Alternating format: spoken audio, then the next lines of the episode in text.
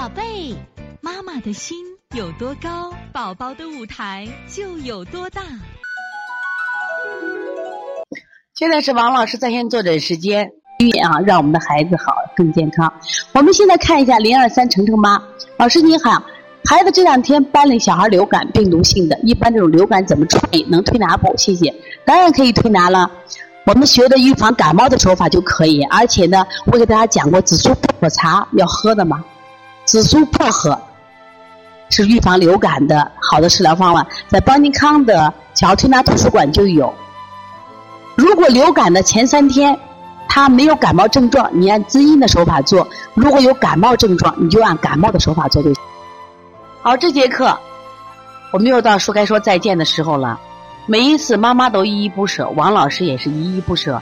希望在这课堂分享更更多的知识，但是呢，时间是有限的。